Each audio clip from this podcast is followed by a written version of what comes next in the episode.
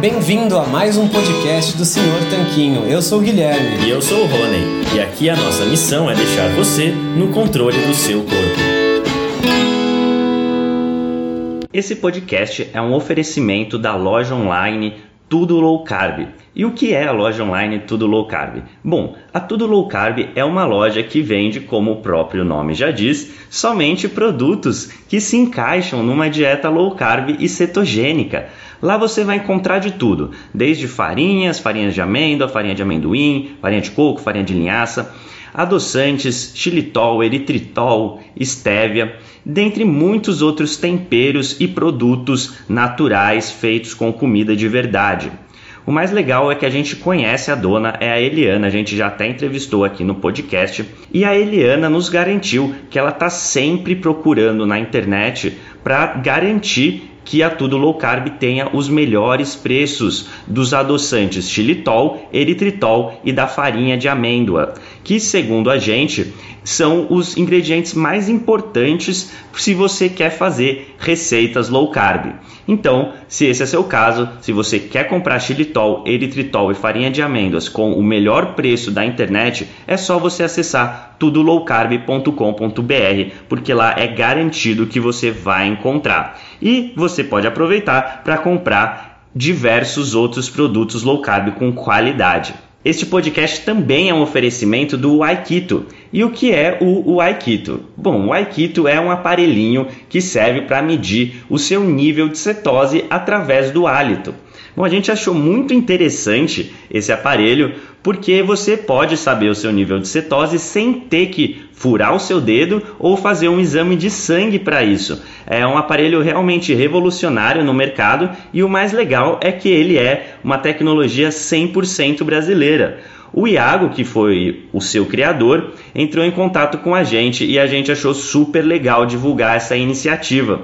E é por isso que hoje o Aikito é um dos patrocinadores aqui do podcast. A gente recomenda que você conheça esse aparelho se a sua intenção é saber o seu nível de cetose. É só acessar o Aikito, que é u a i k e ele tem esse nome porque, além de ser brasileiro, ele é mineiro, então nada melhor que um trocadilho, o Aikito. Fala Tanquinho e Tanquinha, esse podcast está sendo oferecido a você por nós. Isso, por mim e pelo Rony e pelo nosso programa Guia Dieta Cetogênica. O Guia Dieta Cetogênica é um curso em vídeo com todas as informações passo a passo para você seguir uma dieta cetogênica de sucesso. E como bônus para você que escuta os nossos podcasts, a gente colocou dentro do programa na área de membros especial todos os nossos produtos já publicados até hoje. Então, são dezenas de livros de receitas, são centenas de receitas.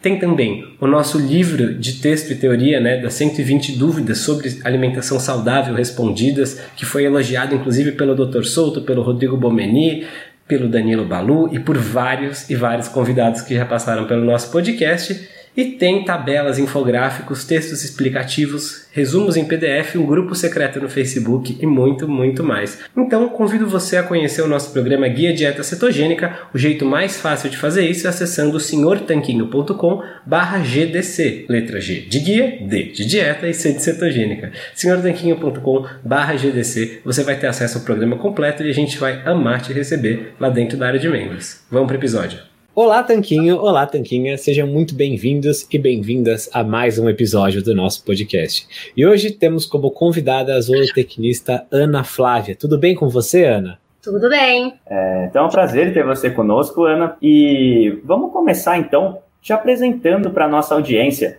Quem é a Ana Flávia? Primeiramente, antes de me formar, né, eu sou filha e neta de produtores rurais. A minha paixão pelo campo, pelo agronegócio vem de berço.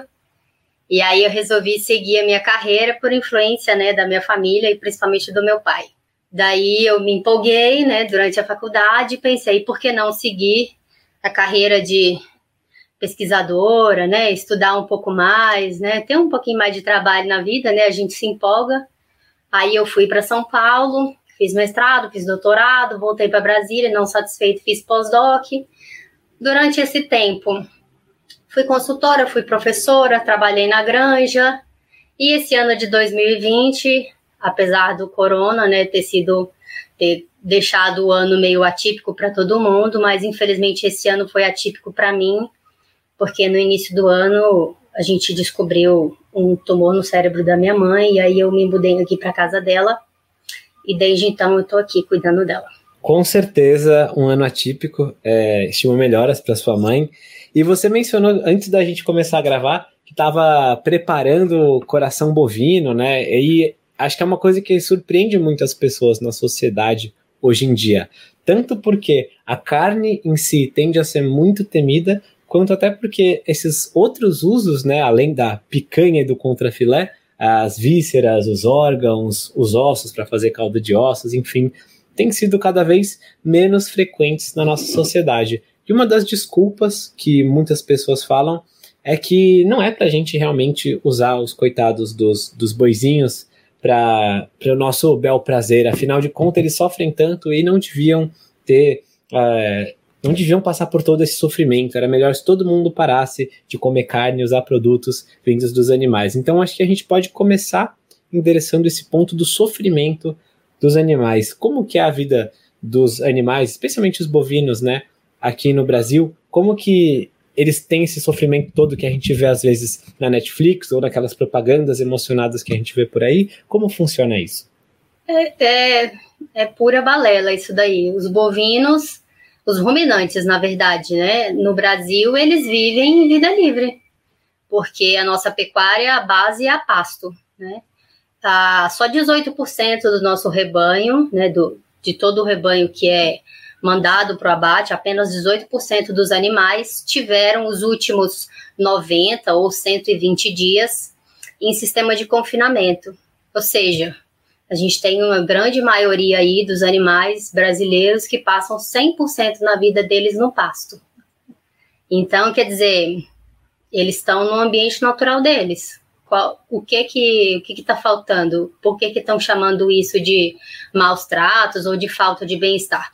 E o bem-estar é uma coisa relativa, né? Porque você diz assim, ah, o animal tem que estar livre de sofrimento, dor, angústia. Só que o bovino, como todo herbívoro, é um animal, né, que é predado. Então, o que que acontece? Mesmo em ambiente livre, né, na natureza, que é o pasto, ele tem sentimento né, de, de angústia, porque ele está o tempo todo alerta, né? No Brasil, por exemplo, na, no Pantanal, né? É o lugar onde a gente tem a maior predação dos bovinos por onças, né? Isso já é computado, que 10% da produção de bezerros é perdida por conta de onça. Então, a gente alimenta os animais silvestres com os bovinos.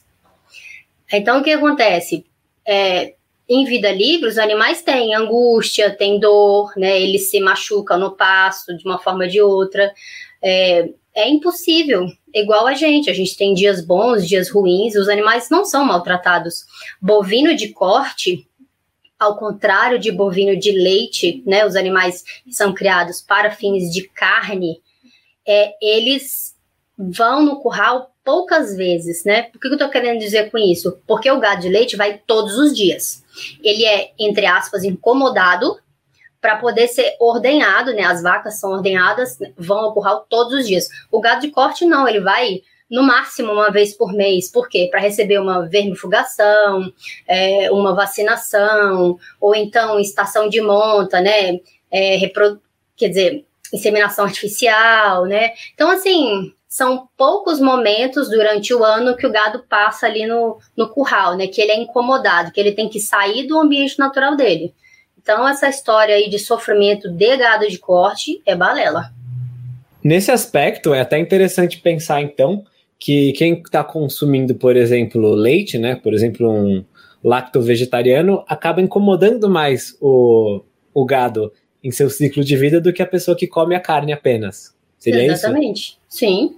Não que não estou dizendo que o gado de leite é maltratado, entende? Ele é muito bem tratado. Só que o animal fica ali próximo ao curral, próximo à sala de ordenha, né? Ah, próximo à indústria leiteira, e ele tem que ser o manejo, é assim que a gente fala, né? A gente mexe com os animais diariamente. O gado de corte não, ele fica muito tempo no passo, sozinho ali, sossegado.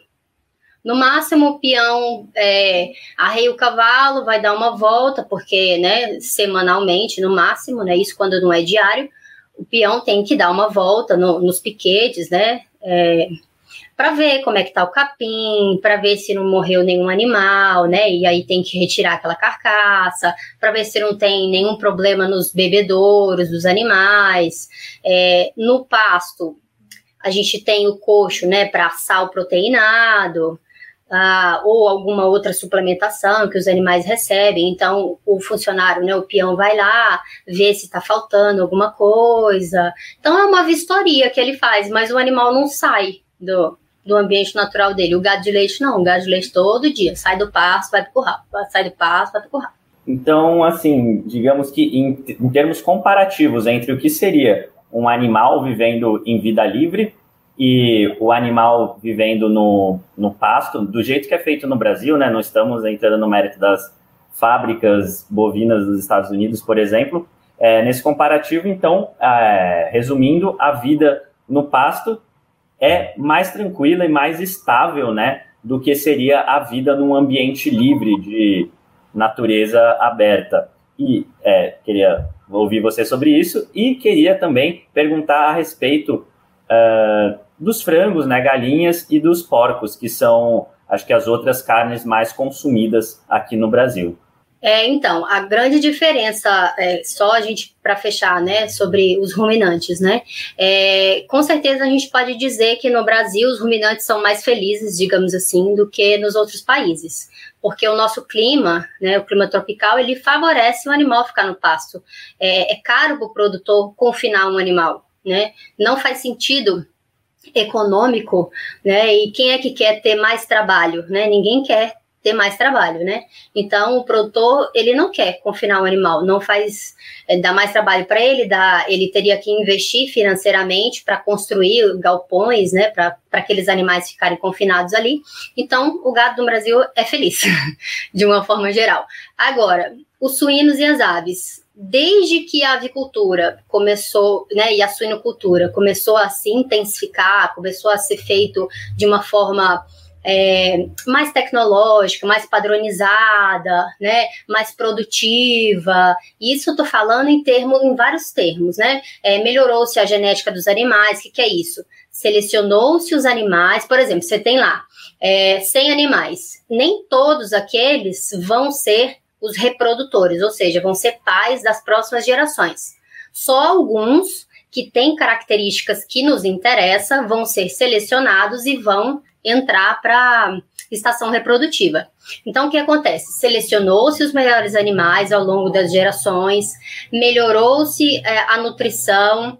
É, por exemplo, a indústria evolui e aí consegue fabricar um suplemento que antes não era possível. A indústria evolui, consegue fazer uma vacina, né? Ou um medicamento que antes não existia, né? A gente tem várias doenças na, por exemplo, na saúde humana que foram erradicadas, no, Brasil estão erradicadas. É, no caso dos animais também existem essas doenças que não existem mais. A peste suína, por exemplo, não existe mais aqui, né? Porque foi feito um controle sanitário muito, muito eficiente.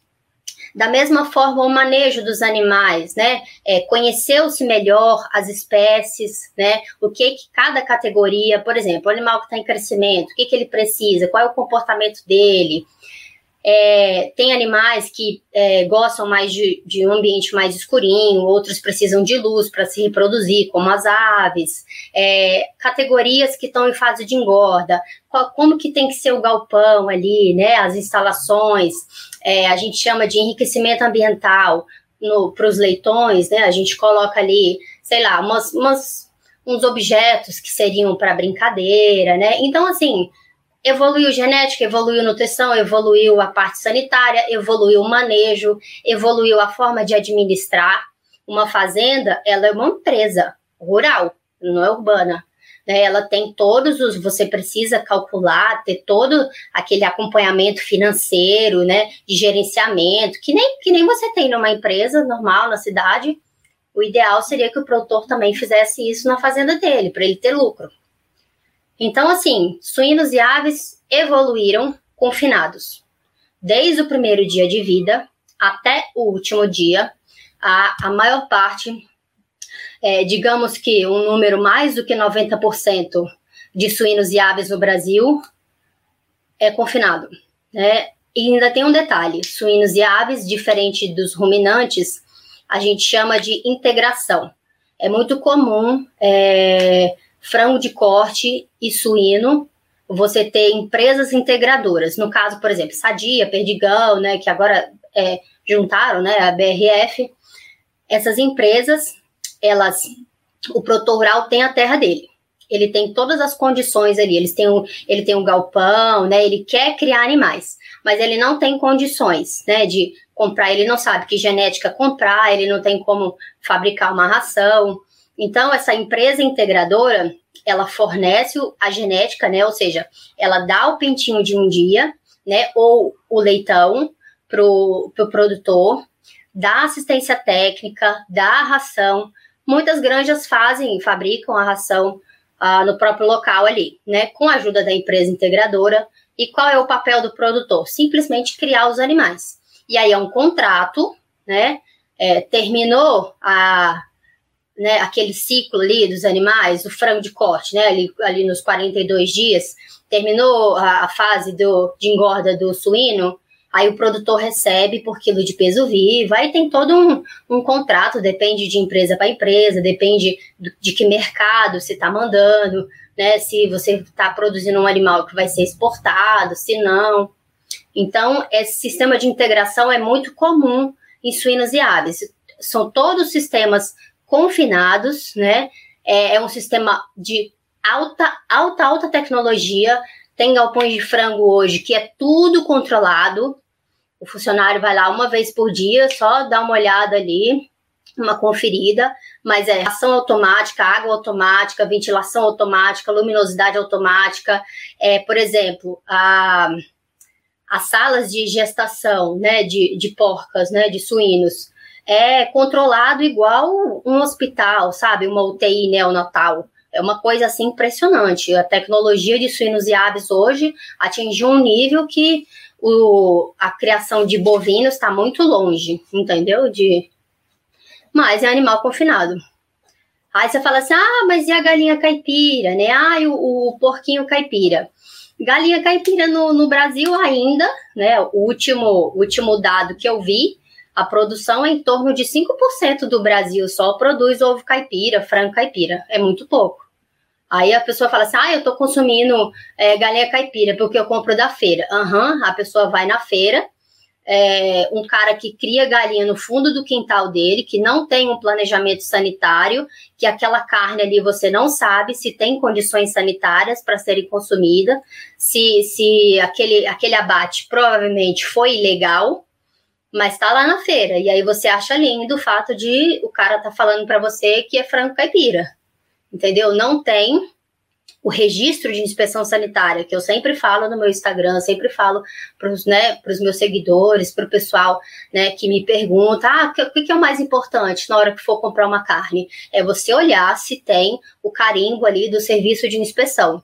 Pode ser federal, pode ser estadual, pode ser municipal. Agora tem o CISB, né, que é, que é para produtos de produção artesanal, né? Tem o selo, né? Agora do, dos produtos artesanais. Então tem uma série de carimbos e né, na, nas, nos rótulos que você consegue saber se aquele produto é um produto inspecionado, se aquela carne, aquele ovo, né? Ele foi produzido ali nas condições que não vai trazer é, risco para sua saúde. Perfeito, perfeito. Acho que você mostrou bons pontos aqui a respeito da criação dos animais. E eu ainda enfatizo que o que é, geralmente está mais no imaginário das pessoas é a vaquinha trancafiada e tal, e está bem longe da realidade, né? Na verdade, é uma vaca criada para corte, né? O gado de corte, ele é muito mais, ele tem uma vida toda boa e um dia muito ruim, que é o dia que ele é morto. Enquanto na savana, na selva, onde quer que ele esteja na natureza, ele vai ter vários dias possivelmente ruins, ser atacado por predadores, por pragas, parasitas, enfim, não vai ter nenhum cuidado se ele se machucar, qualquer coisa do tipo, é, não vai ter vacina, enfim, vai ser muito pior no geral. É, e mesmo colocando em perspectiva com o gado de leite e com os outros bichinhos que são criados em confinamento, mas também não são maltratados. Acho que muitas pessoas que fogem do consumo de produtos alimentares, de produtos de origem animal, elas temem pelo bem-estar dos animais. E você está falando aqui para a gente que eles são muito bem tratados, no caso. São, são independentes. Até os animais que estão em confinamento, como eu falei para vocês, né? Os suínos, por exemplo, é, tem, tem a parte de enriquecimento ambiental, né? Da, ah, do galpão lá, dos leitões, né, para que eles é, fiquem, se sintam, né, o melhor possível. Claro, você pode ter sistemas semi-abertos, né, é, com acesso ali a uma área externa, pode, mas é, é menos comum, entendeu? Mas é, achar que o animal sofre é desacreditar que existem é, uma gama de profissionais de ciências agrárias, né, zootecnistas, veterinários, agrônomos, é, tem até biólogo que trabalha, né, que, que às vezes trabalha no campo, é, enfim, engenheiro florestal também entra na história, né, para poder é, trabalhar com o sistema de integração lavoura-pecuária-floresta, né, que é a, o sistema de integração é, lavoura-pecuária-floresta, é, o, é a segunda revolução agro, agrícola que a gente tem, né? É, primeiro a Revolução Verde, né? E aí agora a segunda é com esse sistema de integração, que é maravilhoso, né? É, além de lucrativo, a, o bem-estar animal é nossa, é tão bom que o animal tem um rendimento muito maior do que em sistema tradicional. Então, assim, existe uma série de profissionais, de profissões que estudam os animais, que trabalham, porque o que as pessoas não entendem que as pessoas não entendem é que o animal maltratado, ele não produz. O animal que está estressado, ele não come. O animal não é igual ao ser humano. Ah, eu tô triste, eu vou encher, né? Vou comprar um pote de sorvete, vou tomar toda, né? Todo. Vou comer uma caixa de chocolate. O animal não pensa, né? O animal, ele tá sob estresse, ele para de comer, ele fica em alerta, ele nem bebe. Então, assim, além de não comer, perder peso, ele se desidrata porque ele não toma água, ele fica em alerta o tempo todo. Então, o bem-estar animal é interessante para o produtor, né, para os técnicos, né, que estão auxiliando. É, é interessante porque o animal ele tem um desempenho muito melhor quando ele está super tranquilo. Perfeito, perfeito, Ana. Mas aí também eu acho que talvez as pessoas desconheçam também essa questão de que no Brasil, o, a maior parte do gado, né, os ruminantes, como você estava falando, são criados, é, é criado solto em comparação com outros países, como a gente citou aqui também, os Estados Unidos, que é, é maior parte criado em confinamento, em condições talvez não tão boas. Então, é, você poderia comentar um pouco sobre como é essa criação, assim, é, que não é a criada solto? Você fala de ruminantes ou de monogástricos? Ah, de ruminantes. Bom, é que é o seguinte: uh, os países de clima temperado, né, Estados Unidos, to, todo mundo que está para cima ali, né, para o norte, né, Europa, Estados Unidos, Canadá, é, esse pessoal passa seis meses do ano, né, eles têm seis meses de agricultura ruim. Uh, o, o que, que a planta precisa para poder crescer. E por que, que eu estou falando da planta? Porque os animais comem planta, né? Quem, o bovino é um herbívoro, né? A, a galinha onívora, o, o, porco onívoro. Então, assim, é, a base da alimentação deles, planta. Então, o que, que acontece? No período de inverno, mesmo que você não tenha neve, é, as plantas param de crescer. Né? E os períodos que tem neve nesses países, simplesmente não existe planta, entende? A planta meio que morre, né? É, não tem praga agrícola, eles têm muito menos problemas com pragas agrícolas do que nós, né? Quando eu digo praga, eu estou envolvendo não só é, pragas nas plantas, né? É, mas também falando de parasitas dos animais. Então, assim, eles, pelo fato do clima é, ser menos propício à criação de insetos, por exemplo, eles, eles têm menor necessidade de colocar agrotóxico nas plantas, menor necessidade de certos medicamentos nos animais, por exemplo, carrapato. Praticamente não tem carrapatos nesses lugares, né? Porque o carrapato ele quer o ambiente úmido e quente, que é o que a gente tem. entendeu? Então, assim, eles precisam ter instalações, né, galpões, que comportem esses animais durante esse período de inverno, durante esse período frio. E aí eles têm estratégias, uh, por exemplo, eles fazem a silagem, né, que é um, é um capim fermentado, ou eles fazem o feno, que é o capim desidratado, né? Então eles fazem essas conservações de, de plantas forrageiras para ter é, no inverno, né, nesses períodos que os animais ficam é, confinados.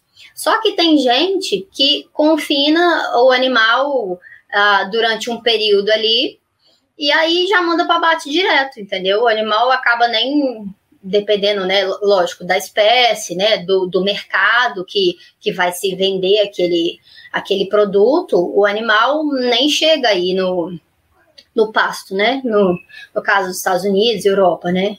Diferente do Brasil, que nasce no pasto. É verdade. Aqui no Brasil, uma simples viagem de carro. É, a gente é de São Paulo, né? Tanto o Rony quanto eu, o proprietário de São Paulo, para Minas Gerais. Você vai andando de carro pelas estradas, você vai vendo aquele monte de boizinho nas, naqueles pastos enormes. Às vezes tem uns lugares que não parece que daria muito mais coisa além da grama que já tá lá. Então é interessante de a gente observar como e como a ocupação é baixa relativamente, né? Você não tem aquele monte de bois amontoados assim, você tem pastos e pastos e pastos e uns bois de maneira até esparsa, pelo que parece ao nosso olho. Sim, aí assim, é, eu acho que surgiu esse, esse mito de que os animais do Brasil também são confinados, porque quem espalhou esse mito é gente que não faz o que você faz, que é viajar de carro, é gente que só viaja de avião, entendeu? Qualquer pessoa que viajar de carro, qualquer lugar do Brasil, qualquer estrada que você vai, você vê pelo menos uma fazenda com gado, entendeu? Então, assim, é, é desconhecer demais do próprio país para falar um negócio desse. Com certeza. E você viajando de carro, por exemplo, em Portugal, né? Você não vê tantos bois assim soltos, mas você vê outras outros bichos, né? Ovinos, você vê ovelha, você vê cabra, você vê outros bichinhos que estão ali compondo a o que o, o que o país come, né? O que é, faz parte da cultura e da população local. Uhum. Uma vez eu cruzei a Alemanha de Berlim até até Frankfurt e eu vi uma fazenda só com gado. Eu fiquei impressionada. Eu falei, gente, cadê os bichos desse país, pelo amor de Deus? Não tem? Aqui é o que você mais vê. Verdade. Então, Ana, você mencionou justamente as pessoas que viajam de avião e não viajam de carro. E uma coisa que a gente sabe que viajar de avião faz, né, é emitir um monte de CO2, tem aquela questão toda do meio ambiente. E, e esse é um outro dos argumentos que as pessoas muitas vezes falam para contra o consumo de animais, que seria muito mais danoso ao nosso meio ambiente consumir animais, porque a gente cria animais para consumi-los e isso esgota a água dos oceanos e isso, enfim, polui a nossa atmosfera, cria o efeito estufa. Queria ouvir você falar um pouquinho sobre isso, por favor. Sobre os gases, né? Bom, a CO2 é um gás da vida, né? O CO, se não tiver CO2, não tem crescimento de planta. Então, assim, é, o, a pessoa que é contra a produção animal, se ela for é, ser contra o bovino por conta de aumento de CO2, entendeu? Ela está indo contra o que ela come, porque a planta precisa mais de CO2 do que o gado. O gado não precisa, a gente respira O2, né? Não CO2. Então, assim, é o alimento deles é que precisa de CO2 é, é muito estranho. É, é, como eu falei, é, é, desconhecimento demais, sabe? É muito mito uh, por, por um desconhecimento. E você, quer, você queria que eu falasse sobre, sobre a questão do, do metano, por exemplo? Acho que isso é interessante, sim. Tá. É, então, ah, o metano, eu também, no meu Instagram, eu já, já fiz alguns posts falando sobre isso. O metano, como que o metano ele é produzido? É a partir de fermentação de matéria orgânica. Né? Os pântanos, o mundo inteiro, em qualquer lugar do mundo que tiver pântano, é onde mais tem a produção de metano. É, outro lugar que também tem muita produção de metano é esgoto né? Tem muito mais produção de metano numa cidade, num esgoto, né, em decomposição ali, a matéria orgânica em decomposição, do que o gado. E outra coisa, o metano do gado, ele é, ele pode ser manejado, não é, não é pum para início de conversa, né? É arroto, né? Um processo que a gente chama de eructação. Ah, se o gado come um capim muito muito passado, né? O capim tá seco demais, por exemplo, na época seca, né? Aqui no Centro-Oeste a gente tem ali os períodos de agosto, setembro, o pasto tá extremamente esturricado, você vê o pasto fica até amarelo, assim, as plantas. Aquele, aquele pasto ruim, ele acidifica o rumen. Então, o mecanismo que o rumen tem, que o animal tem para neutralizar essa essa acidificação para retirar esse H+, que está sendo produzido em excesso, né, é, sai na forma de metano, né, junta com outros elementos químicos e sai na forma de metano no arroto. Por quê? Porque o gado ele consome o alimento, mastiga, vai para o rumen. Aí esse alimento dá uma, né, uma revolvida lá, volta para a boca, né, para ser remastigado, misturado com a saliva que tem bicarbonato, que vai, né, é, controlar esse pH e aí engole de novo, né? Então, nesse processo do alimento ir e voltar, saem os gases para neutralizar essa acidez. Então, se você fornece um capim bom, né? Ou se no, na época seca do ano você fornece, como eu falei para você, a silagem, ou feno, ou um alimento ali concentrado, né? Que tenha um aporte proteico maior, né? Um alimento melhor, de melhor digestibilidade, né? Do que só o capim seco, você está propiciando a uma produção menor de metano. Então, mas se a gente for comparar, como eu falei, né, ah, os pântanos e os esgotos da cidade produzem mais metano do que o gado. Acho que isso que você falou de comparar com outros ambientes, né, é bem interessante, inclusive porque a gente tem que comparar a alternativa que temos como seres humanos de comer carne com a alternativa que seria a gente se abster totalmente disso. E a verdade é que tanto a pecuária quanto a agricultura vão ter um impacto no ambiente, não é mesmo? Não é que é, se você deixar de comer carne e, enfim, comer apenas é, os frutos, os produtos da agricultura, o, não vai ter impacto nenhum. Isso também tem um impacto ambiental, não é isso? Sim, e também tem um outro detalhe. É, tem um trabalho, estou aqui tentando achar ele aqui para falar o nome do, do autor aqui para vocês é um trabalho que, na verdade, ele é uma revisão de literatura, tá? Ele foi publicado numa revista muito boa, é, acho que ele é de 2015, se não salvo engano, e ele mostra é, que todos os animais, né, na verdade, os eucariotos, né, não são só os animais, os eucariotos, tá? Incluindo fungos, plantas, é, ou seja, os eucariotos que estão é, sob estresse, né, é, o estresse oxidativo das células, ele causa a produção de metano. Nós produzimos metano sob estresse. Então, se você tem uma má alimentação, se você não faz uma atividade física, se você expõe o seu corpo ao estresse diariamente, né? Não cuida do estresse mesmo, você vive estressado, dorme mal, né? Você está propiciando o seu corpo a produzir metano.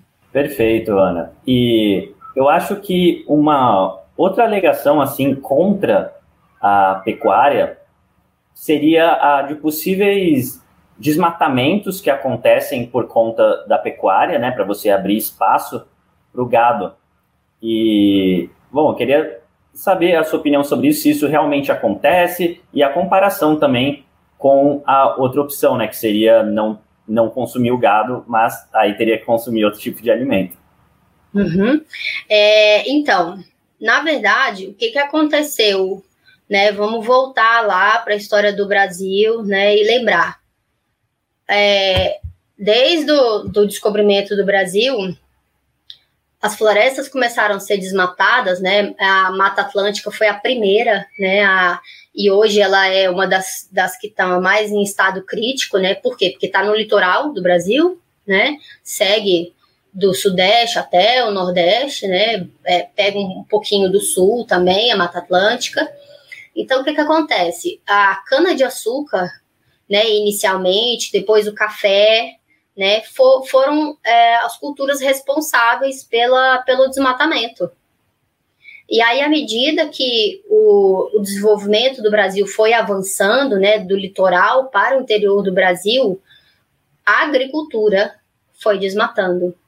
Só que aí teve períodos em que a agricultura, a, a agricultura e a pecuária, ela sempre tem uma oscilação, né? Tem períodos que estão mais lucrativos do que outros, né? Enfim, em função de, de vários fatores. Então, nesses períodos que a agricultura esteve ruim, né, que o mercado de grãos estava ruim, o produtor optava por colocar um animal ali no, no espaço, né? O espaço ali colheu, por exemplo, a lavoura, né? É, fez a lavoura ali, colheu os grãos, em vez daquela área ficar desocupada, sem nada, colocava o gado ali, né? E depois voltava com a lavoura. Então, assim, quem desmatou foi a agricultura. O gado só entra depois que a agricultura não, não tem mais o que fazer ali naquela área, né? E dizer que a pecuária está na Amazônia, novamente, é desconhecer sobre o Brasil, né? Porque lá na Amazônia os, so os solos não são bons, né? É, lá na, a gente faz pecuária aonde tem a possibilidade do produtor comprar um suplemento para o animal, comprar vacina, tem que ter disponibilidade de recursos. A fazenda não pode ser no meio do nada, longe de absolutamente tudo. Porque se a fazenda for longe de tudo, aí eu vou mandar o meu animal para o abate aí ele tem que andar 800 quilômetros, 900 quilômetros para ir a um frigorífico, ele vai chegar no frigorífico mal. A gente quer reduzir o distanciamento entre a fazenda e o frigorífico. Então, o que, que acontece? Lá na região norte, é, com exceção da região sul ali do Pará, que tem uma pecuária muito forte, né, e é ambiente amazônico, ah, o restante da região norte você não tem essa pecuária tão forte assim, porque não tem recurso, né? Ah, então, ah, é, é muito desconhecimento. Então, assim, você vai deixar de tomar café? Porque eu acabei de te contar que o café foi um dos responsáveis por desmatamento da Mata Atlântica? Eu não vou deixar de tomar café. Entendeu? Mas é uma história do Brasil, faz parte. Aí agora eu vou deixar de, de comer carne. E assim, a desmatamento hoje é, é, estatística, tá? É só entrar no site do Ministério né, do Meio Ambiente, Ministério da Agricultura, Pecuária e Abastecimento. Há um comércio ilegal de madeiras muito grande. O Brasil tem dificuldade, porque nós temos. É, o Brasil é muito grande, então o governo, né? Nosso governo já não é lá essas Coca-Cola, né? Nossa política já não funciona muito bem aí a gente tem dificuldade, dado o tamanho do país, né, de controlar esses desmatamentos, né, esse comércio ilegal de madeira. Aí derruba para comércio ilegal. Aí depois aquela área fica ali, sem ter o que fazer. Aí, por um acaso, alguém vai, compra aquela área ali e começa a formar, é, começa a criar um gado. Aí a culpa é de quem? A culpa é do gado. Não, a culpa não é do gado. Aquela área ficou devastada aquela área foi anteriormente acabada por conta de um comércio ilegal. O gado está ali para renovar o lugar, entendeu? Não para desmatar. Com certeza. E quando a gente fala também desse aspecto ambiental do solo e tal, a gente tem que explorar novamente a alternativa, né? Que seria você se abster completamente dos produtos de origem animal, também dos produtos de origem vegetal, e você simplesmente morrer. E aí você deixa a natureza tomar o seu curso, porque é, o ser humano, feliz ou infelizmente, para o bem ou para o mal, está nesse planeta há alguns milhões de anos, sempre alterando o ambiente a seu redor. E quando a gente fala de todos esses pontos, sempre que a gente tenta atacar apenas uma das partes como como causa do problema, né? apenas o, a criação de animais, por exemplo, como causa da desmatamento, como causa da morte de animais, sendo que você fazendo uma uhum. a agricultura também vai matar os animais, né? Você vai matar ali insetos, roedores, pássaros, etc, que estão ali atacando o seu campo de trigo, arroz e soja, enfim. É, uhum. tudo isso você vai ter um impacto do ser humano. É impossível a gente negar que ele existe. E existe uma abordagem mais equilibrada para unir agricultura e pecuária de uma maneira que seja, digamos, menos agressiva ao planeta, que seja mais regenerativa? Como que funciona isso? É, o que eu falei para vocês, são sistemas integrados. Olha só, vamos só combater um mito aqui, que eu vejo muita. É, o pessoal, nosso pessoal, né, da low carb, quieto, carnívora, né, o pessoal fala assim, ah, é lavoura, né, mata os animais, roedores, blá, blá, blá, blá, blá. Vamos lembrar que pastagem é planta. Para eu formar uma área de pastagem, a, o jeito que eu vou formar uma área de pastagem, o preparo do solo é, é a mesma coisa que o preparo de uma lavoura. Então, assim, você. É, eu já vi gente publicar no Instagram lá um vídeo do trator passando, revolvendo o solo, e aí, tipo assim, tem um passarinho ali, e aí a pessoa fala que, ah, que, a, que a agricultura tá detonando, né, matando os passarinhos e tal. Ué, para a gente formar pastagem, né? Para a gente é, estabelecer aquela área ali que vai ser a pastagem, é a mesma coisa. Então, se você fala mal da agricultura nesse sentido, você também está falando mal da pecuária. A mesma coisa a história de, é, do combustível, né? De recursos fósseis, né? Ou se você fala mal do trator, como é que você anda de carro, né? Aí você. Só que o trator ele é utilizado para lavoura, e o trator ele também é utilizado para formar área de pastagem. Né? O trator ele também é utilizado é, para, por exemplo, fazer uma área de capineira, né? Que é que é uma área de um capim grande, né? Que a gente corta e fornece ali é, fresquinho para o gado.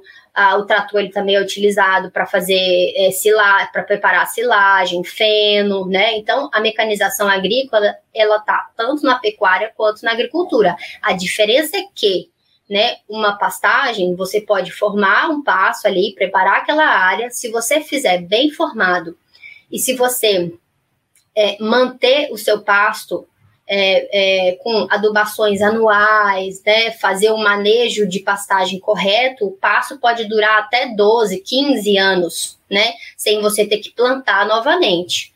Agora, a agricultura não, né? A cada, né, por ano aí você tem até três safras, né? Três colheitas, né, de, de lavoura, entendeu? Então, o trator passa na área de lavoura muito mais do que ele passa na área de pastagem.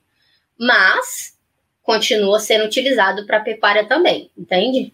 Aí o que, que acontece? Por que, que eu falei que os sistemas integrados, é, aproveitando aí a tua pergunta, antigamente preparava-se o solo, é, revolvia o solo ali, né, com, com gradagem.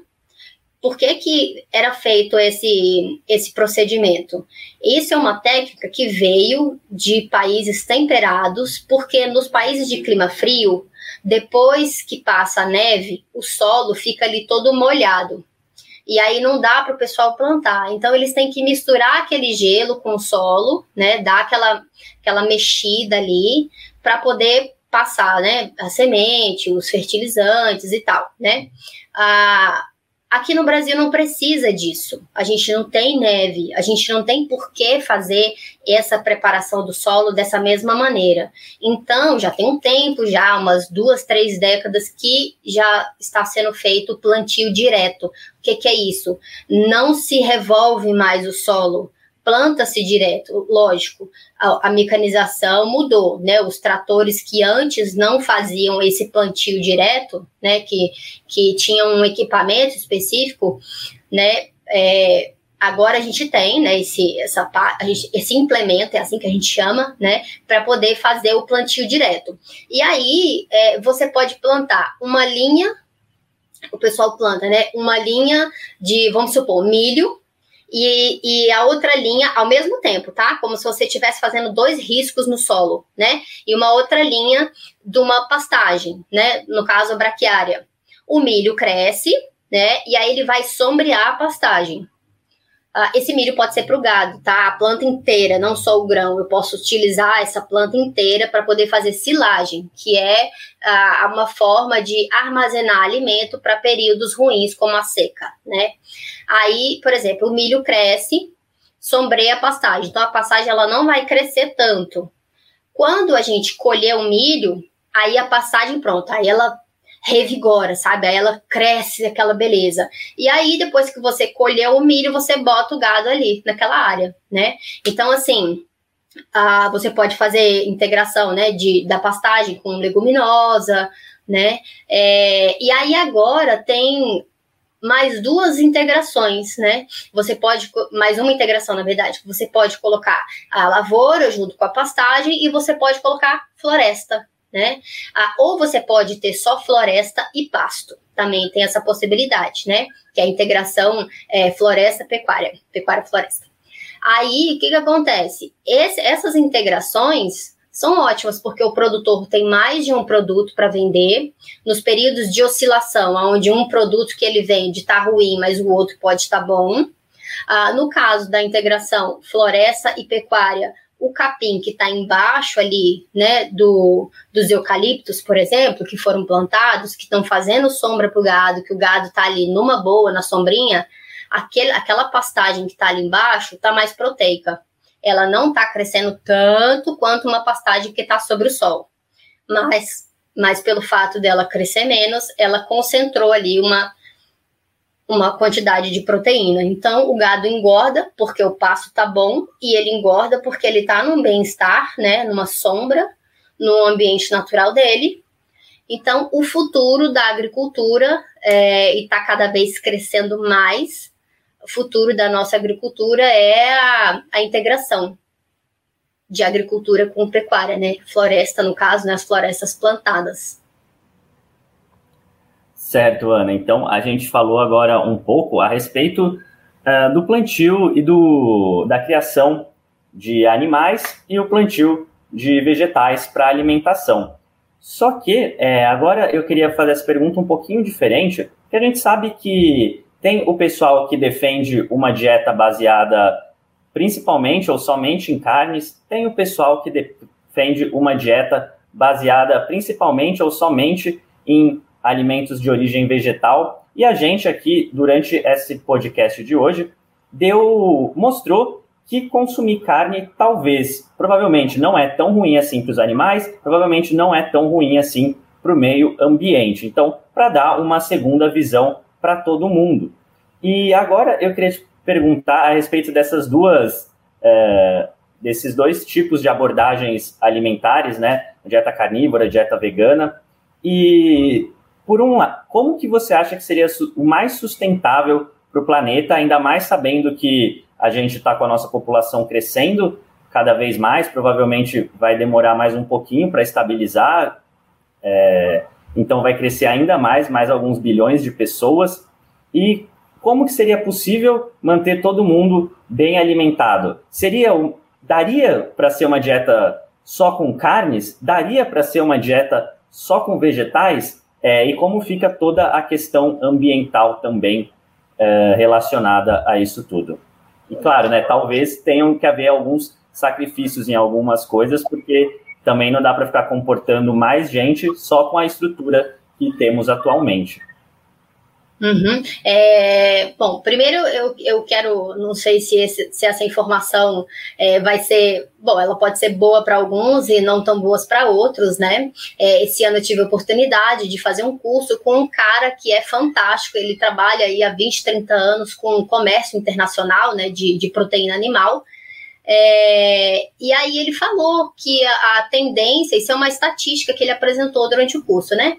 Ah, que a tendência é que aumente o consumo de produtos de origem animal e não que aumente o veganismo e o vegetarianismo.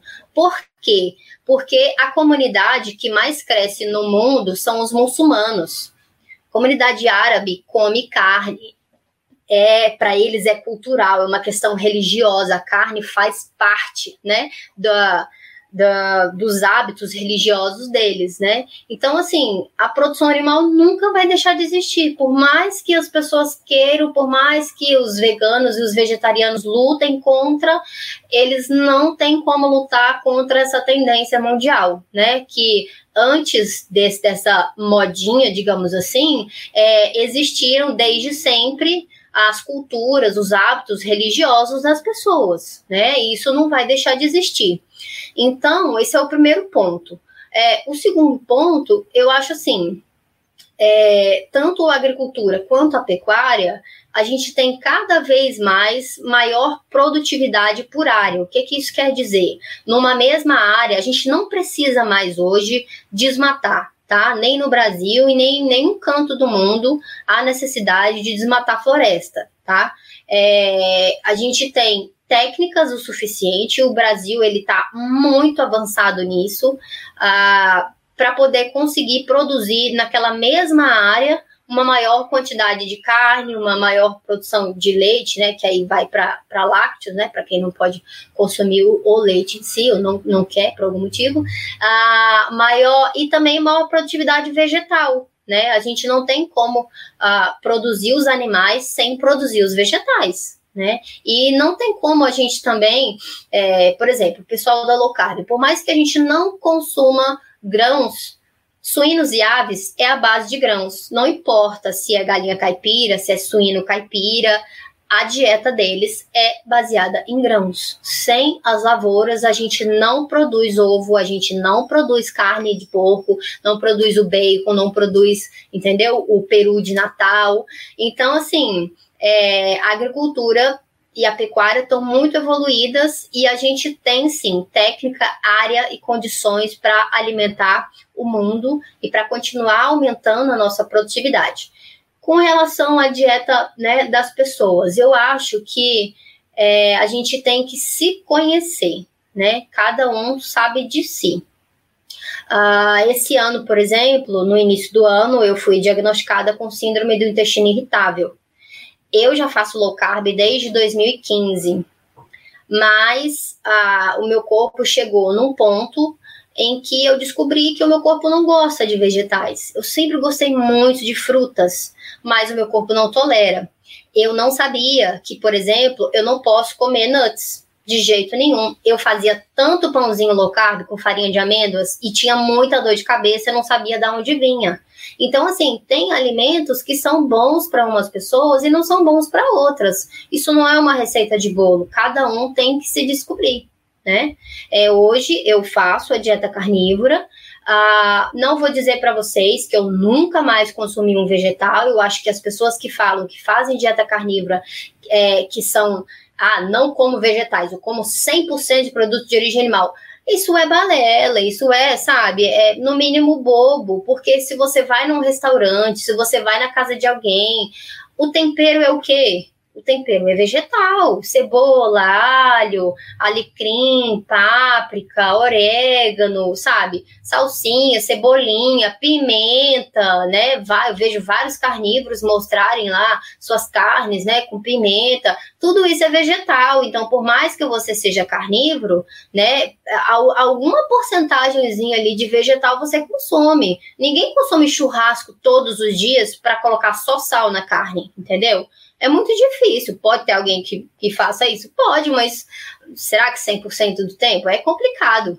Eu, eu não consigo, né? E assim, eu no início do ano foi até eu achei muito bom eu vi no site de vocês uma tabela né de low food maps eu botei no meu celular quando eu ia no supermercado eu olhava aquela tabela, porque hoje eu não posso mais consumir cebola e alho, né? São duas, dois vegetais que me causam muita dor abdominal, é, me causam um desconforto, assim, terrível. Descobrir, retirá-los da minha vida foi a melhor coisa que eu fiz, né? Assim como retirar as nuts da minha vida também foi a melhor coisa que eu fiz. Então, assim, mais vez ou outra, né, a gente bate aquela saudade, por exemplo, quem não gosta de uma batatinha, né, é, sei lá, de vez em quando eu experimento uma fruta, tudo sem sucesso, né, eu sempre passo mal. Então, assim, mas dizer que a gente não consome vegetal, o vegetal é o tempero da nossa carne, né, pelo menos. Com certeza, Ana. Eu achei muito legal o que você falou, porque é uma abordagem muito mais sensata essa, de que cada um vai experimentar e descobrir o que funciona para si. Eu fiz alguns meses de dieta carnívora este ano, é, fiz um experimento de mais de três meses, consumindo basicamente produtos de origem animal. Mas é o que você falou, eu não me sentia mal por tomar café todos os dias, eu não me sentia mal por temperar com um pouquinho de limão, com pimenta, não, não fazia sentido para mim excluir essas coisas. Até porque os vegetais não me fazem mal desse ponto. Eu quis fazer como um experimento para descobrir como era. A gente havia escrito um livro sobre dieta carnívora no começo do ano, junto com a Jade, então eu estava é, com aquilo muito na minha cabeça e quis fazer o experimento por algum tempo seguido. Mas depois não senti necessidade de continuar e voltei a comer as coisas que eu comia, que tende a ser uma dieta cetogênica, então consumo coco, abacate, um chocolate 95% cacau, e essas coisas não me fazem mal também. Mas é muito importante levar isso para o lado individual, em vez de tentar prescrever para todas as pessoas uma dieta ainda mais tão extrema quanto estritamente carnívora ou estritamente vegetariana. achei muito sensato seu comentário. É, é e... o que eu falei. Você consegue, você só consegue ser 100% carnívoro se você nunca comer fora da sua casa e você, né, viver de carne com sal. Fora isso, desculpa, você não é carnívoro restrito, né? Exato. E ainda tomava uma taça de vinho de vez em quando, no meu caso. Então, você mencionou a questão da dieta este ano que você alterou bastante, né? Viu melhorias. Quais são seus outros hábitos saudáveis que você possui para viver uma vida realmente saudável? Olha, eu sempre prezei muito pelo meu sono. Eu sou uma pessoa, né, como meu pai é produtor, né, eu sempre é, tive contato com fazenda, e fazenda é assim, você dorme e acorda com as galinhas, né, então é, meus pais sempre tiveram o hábito de dormir cedo, então eu durmo 10, 10 horas da noite e 6 e pouco da manhã eu tô acordando. Então, assim, minhas 8 horas de sono são sagradas, eu sempre dormi muito bem, ah, eu tento, né? Eu, esse é um aspecto que eu ainda tenho que melhorar muito na minha vida, a minha parte de atividade física, né? Eu preciso melhorar, né? Mas eu tento é, me movimentar o máximo possível, né? Ah, o gerenciamento do estresse é uma coisa complicada, né? Porque cada esse ano para mim foi, foi muito difícil, né? A, a, família toda se modificou, né? Por conta do, da doença da minha mãe, mas então assim, o gerenciamento de estresse você tem que estar tá em constante, né? a esforço, né, digamos assim, né? Eu sempre fui uma pessoa ativa no sentido assim, sempre gostei de dançar, né? Eu nunca gostei de fazer coisas muito paradas. Por exemplo, meu esposo é da área de TI, passa o dia inteiro na frente do computador e eu não dou conta, sabe? Eu gosto de coisas ao ar livre, né? Eu gosto de, de me movimentar, né? Não necessariamente sou rata de academia, não, mas, mas eu tento movimentar o meu corpo, né? Esse é o meu né? E assim, é, independente da dieta carnívora, uh, eu acho que eu estou há cinco anos com comida de verdade, sabe? É, é muito. A comida de verdade é o que mais importa, não é se você está escolhendo, né, uma dieta X ou Y. Com certeza, Ana, com certeza. É muito mais importante a, a qualidade dos alimentos do que se é só carne, por exemplo se todos os seus alimentos forem aí de boa origem, né? Comida de verdade, como a gente falou, e não um monte de coisa processada, que também comer só salame talvez fosse carnívoro, só que ia ser uma porcaria, né? Um monte de coisa adicionada, um monte de sódio, que não dá para você consumir isso 24 horas por dia. Com certeza. E Ana, a gente está chegando aqui na parte final da nossa entrevista. É, a gente gostaria que você deixasse seus contatos, as mídias sociais, para o pessoal poder acompanhar mais do seu trabalho. É, a, meu Instagram é, é doutora underline Ana Flávia, Ana com dois N's. É, eu tento fazer do meu Instagram um ambiente que o pessoal possa ter um contato maior com essa parte de pecuária e meio ambiente, né? Eu sei que tem muita gente, muito muitos perfis aí que falam sobre carne, né, sobre dieta carnívora, né, mas eu tento trazer mais é mais pelo perfil ambiental assim da coisa, sabe? Mostrar para as pessoas quais são as técnicas sustentáveis, né, que a gente que está sendo feito no Brasil, né? Então, é, meu Instagram é liberado, né? É, é aberto para quem quiser seguir. Uh, eu sou integrante né, da equipe do Dieta Carnívora Brasil. Se vocês também quiserem lá no perfil do Dieta Carnívora Brasil, eu escrevo vários posts lá para a equipe. Tem um canal do YouTube né, do Dieta Carnívora, tem o nosso site, tem meu e-mail, Se alguém quiser me escrever, anaferzou.gmail.com. Pode me escrever, mandar suas dúvidas. Perfeito, então a gente vai deixar todos esses contatos linkados lá na, na transcrição completa que vai ao, no site também. E a gente queria te agradecer, Ana. Muito obrigado pelo seu tempo, pela entrevista, pelo conhecimento maravilhoso que você compartilhou conosco hoje. Eu que agradeço. Então é isso, muito obrigado, Ana, e muito obrigado a todo mundo que nos escutou até aqui. Se você gosta das nossas entrevistas, não deixe de se inscrever. A gente está por todos os players de podcast do mercado. Então é só procurar lá por podcast do Senhor Tanquinho. Soltamos episódios novos todas as segundas e sextas-feiras. A gente se vê no próximo deles. Um forte abraço do, do Senhor Tanquinho.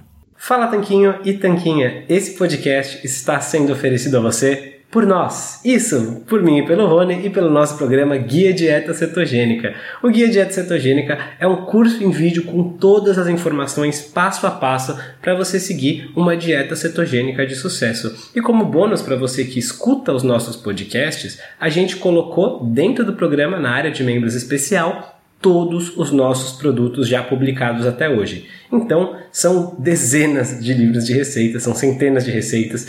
Tem também o nosso livro de texto e teoria, né, das 120 dúvidas sobre alimentação saudável respondidas, que foi elogiado inclusive pelo Dr. Souto, pelo Rodrigo Bomeni, pelo Danilo Balu e por vários e vários convidados que já passaram pelo nosso podcast. E tem tabelas, infográficos, textos explicativos, resumos em PDF, um grupo secreto no Facebook e muito, muito mais. Então, convido você a conhecer o nosso programa Guia Dieta Cetogênica. O jeito mais fácil de fazer isso é acessando senhortanquinho.com GDC. Letra G de guia, D de dieta e C de cetogênica. senhortanquinho.com GDC. Você vai ter acesso ao programa completo e a gente vai amar te receber lá dentro da área de membros.